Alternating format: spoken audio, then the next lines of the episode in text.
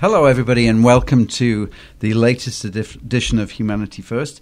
And this week we have a couple of very special guests. And I think it's really relevant for us to have a conversation right at the moment around what is going on with immigration, migration, displacement, and refugee status of people in the world. And, of course, it's very relevant to do that right now because we're dealing with a war in another part of the world, in Ukraine, with an aggressor that is Russia. And we're seeing, out of a country of, I think, 40 million people, we've got a couple of million people displaced coming over the borders into Poland and other countries. And it's a very public war. It's a very unusual thing, in a way, to see this unfold in front of our eyes. But I'm reminded of the fact that this sort of thing happens in the world on a regular basis. People are displaced from their countries for a whole host of reasons, whether it be war, whether it be economic disaster that sort of befalls a country, or indeed a natural disaster. And Haiti is a good example of a country that has had, a number of difficult situations over the past 20 years. And many of those folks end up in the U.S. As new Americans, and we welcome those folks to a degree, depending where we are. There are attitudes that exist in our country which are based in racism sometimes, which has maybe a different connotation for where people are coming from in the world. So we thought it'd be interesting just to have a conversation about that with some of our BAMSI brothers in this situation around the journey that brought us here. I've said a couple of times on this particular program that I was not born in the U.S., that I was born in Europe, and I was born in Britain and came, and my journey was extremely different from those of many folks. And so I think we're going to explore that a little bit today and find out a little bit more about the journey that Americans take. And remember, unless you were a Native American, that journey was taken by every family that arrives in this country. So I'd like to begin by welcoming Jean-Marie Coquillon, who is from Thomas Circle. Hi, how are you, Jean-Marie? Nice to see you. And Serge Theodat, who is a regular on the show, been on the show a couple of times. Welcome back, Serge. Really good to have you here. Yes. I've set the scene. I think we make a lot of assumptions in our lives as Americans that, America's a wonderful country and, we live here and we take for granted a lot of the freedoms that we have, and we take for granted a great deal. I sometimes wonder if you're coming from another country, if you've experienced disruption, if you've had to make a decision about leaving a country and to come here, what does that feel like? And, one thing that I will say from speaking to so many people who have come to America from other countries, they do love America, but they also love very much their homeland. It is always a struggle to leave your homeland, I think, and I think about that every day, and I'm sure that you do. So, Serge, maybe we'll start with you. Let's talk about that journey. And what you're originally born in Haiti, and you've been here for about how long now? Maybe 2004. All right. I came here in 2004. So getting on 20 years. Almost.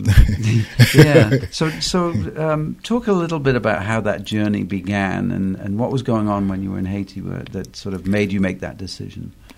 Oh, it's not easy to take this decision to come, to leave your country and to come here.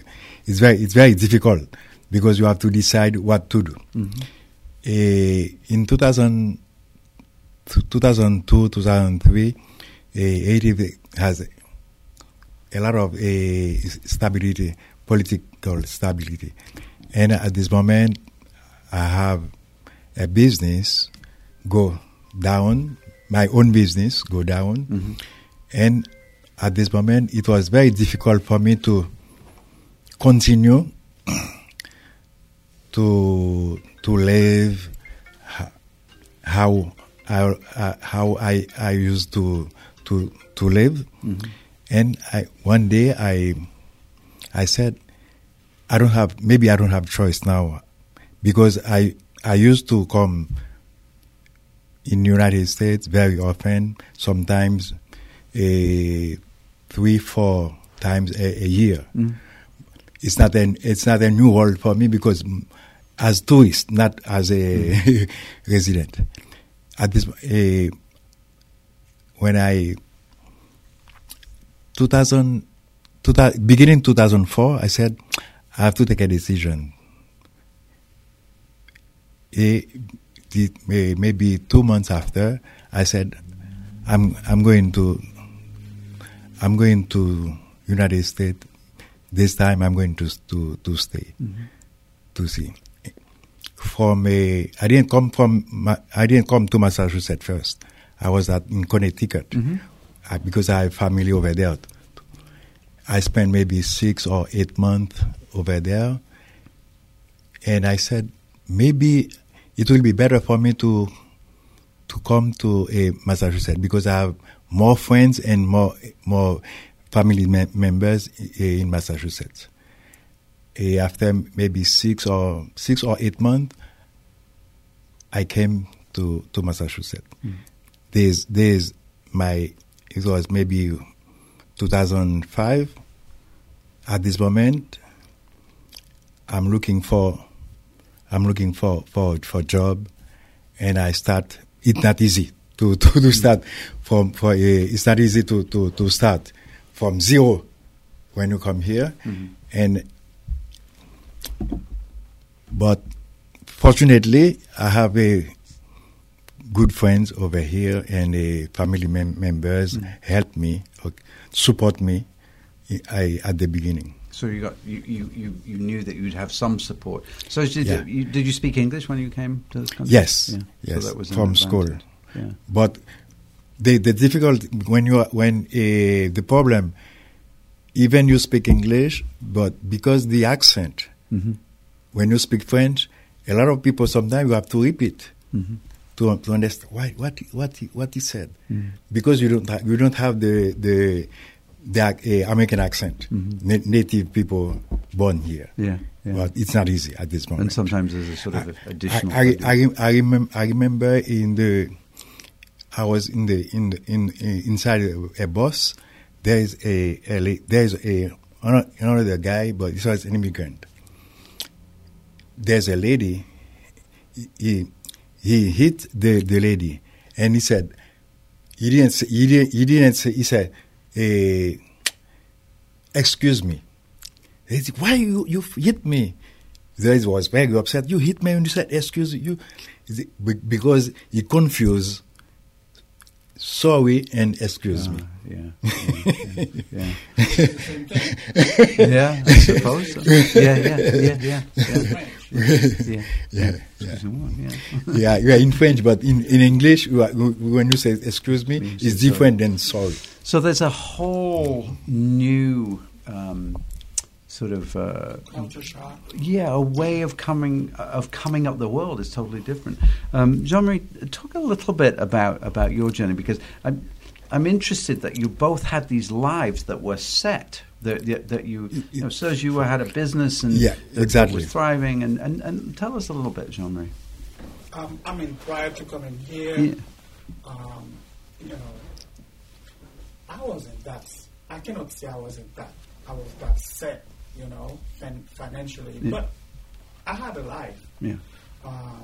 I was working, you know, which was great.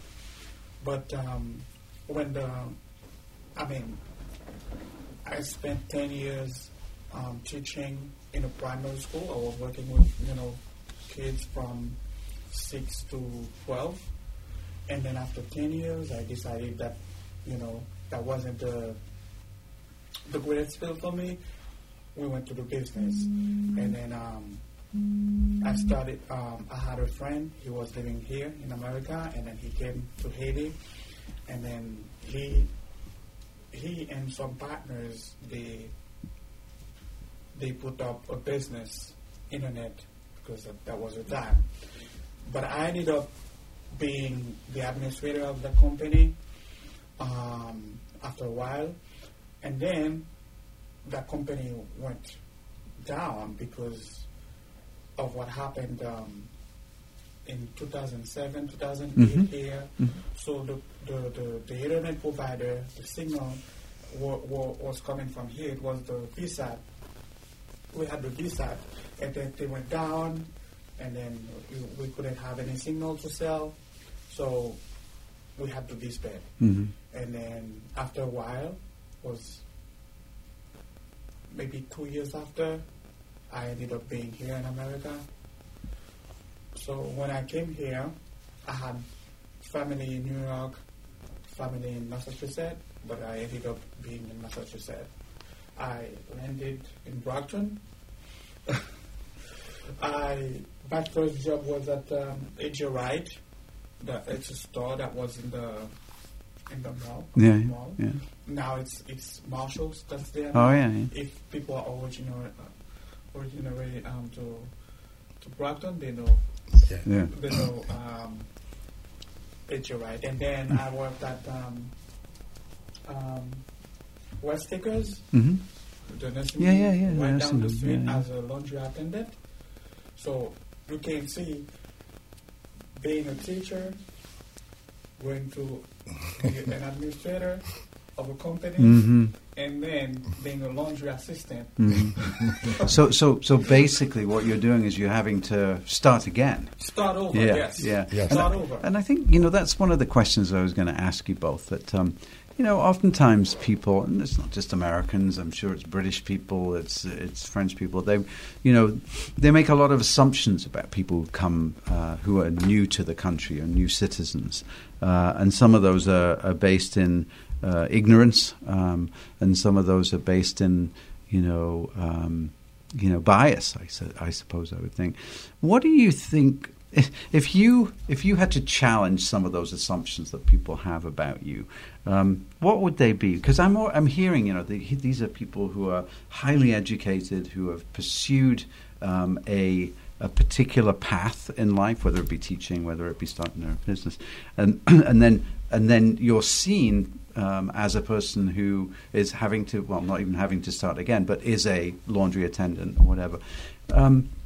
Talk to me a little bit about how that feels to have to start again, to have to, not even tell a story about who you were, but just to start again. The problem when you have a little bit educated person, it's easy for you because you don't have any complex. Okay. Mm-hmm. At this moment, you can start from zero and you can go. Okay, don't pay. You have a big head at this moment. You have to be very humble, very humble. And at this moment, you can find your way in the new society. I think there is it's not there is no big secret. Just stay stay very humble, and you have to do what you have to do. Yeah. I would say it's a state of mind. How you set your mind. You have a ladder. You have the first step. So you got to put your foot on the first step and then climb the ladder. Yeah. Of course, it's going to be difficult sometimes working with people. Let's say I'm a laundry attendant and I'm working with, housekeepers, maintenance people. So it's like the same environment, but you're different because you have, you are more educated. Sometimes those people challenge you, but you're not going to stay there for a long time, and then you're going to find your ways. because you come to America, you have bills to pay, you're not going to worry about, you know, people or whatever you are, whoever you are. When I came here, I said to myself, after 10 years, I'm not going to say who I was in Haiti. I have to say who I am here. That's really interesting. Yeah. So you don't tell that story? You don't tell that story about? No. So it's a big mistake to say, oh, I was in my country, I was really on the top. It's a big mistake. Don't you have to say? Yeah. No, I mean, it's like you have to make a low profile. Yeah, I have to find my way. Mm-hmm. You see what I mean? To find my way here after 10 years. Mm-hmm. So I forget about who I was, whatever I was, but now who am I after 10 years? Mm-hmm. Where do I stand? Yeah. That's really interesting because I know you never really forget where you come from, right? No. And when I was talking a little while ago, I was talking about that whole thing about, you know, I think the other assumption that some people make is that, oh, you know, they don't, those people, you know, didn't like that country. They're coming here because this is a better country, and they see this as, something they're going to like more. That's absolutely not the case, is it? People leave their countries for so many different reasons, and the majority of those are nothing to do with their love for the country, right? Yeah. I mean, it's. I think.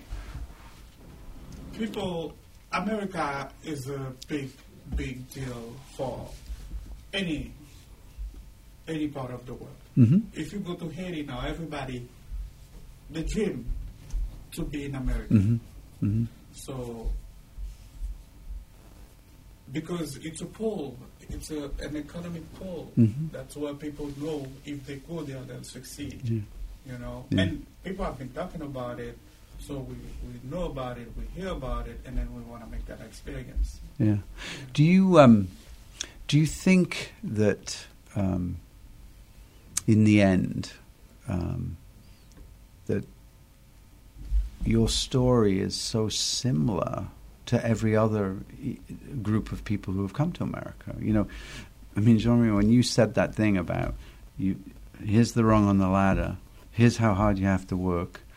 If you want to make it for your family, for yourself, this is about making sure that you overcome the odds, and those odds are greater, you know, if you're coming from an economically challenged country, a war-torn country, those odds are greater, they have to be. But that's the story of people who emigrate, right, who come to a new country. They know that they've got to work probably harder than everybody else. 2 or 3 jobs. Yeah, that's right.